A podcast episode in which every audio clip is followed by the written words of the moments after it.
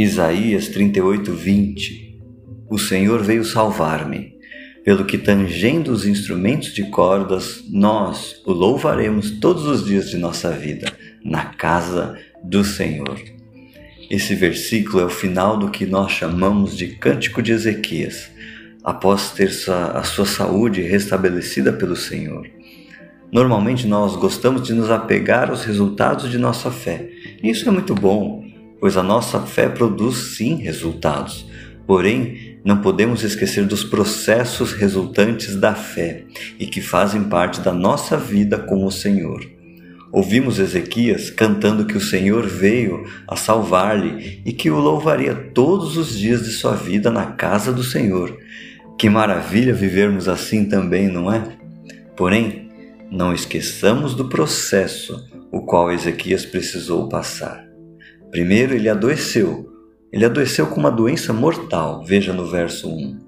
Em seguida, no verso 2, o profeta Isaías o adverte: Põe em ordem a tua casa, porque morrerás. Além de sofrer com a doença, recebe a notícia de que ele não viverá. Então, o que, que Ezequias faz com a sua dor? que Ezequias faz com o seu sofrimento. Lembra-te, Senhor, peço-te, de que andei diante de ti com fidelidade, com inteireza de coração e fiz o que era reto aos teus olhos.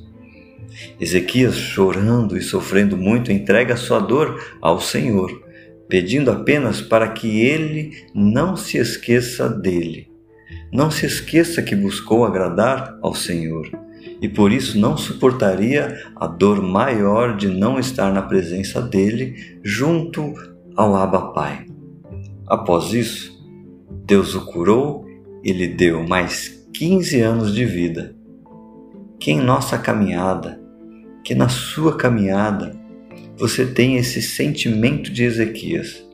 Nenhuma dor, nenhum sofrimento pode ser maior do que a dor de nós nos ausentarmos da presença do Senhor, do nosso Senhor e nosso Rei. E assim consigamos desfrutar e entoar cânticos de louvores pelos processos e pelos resultados da nossa fé. Guarde em seu coração.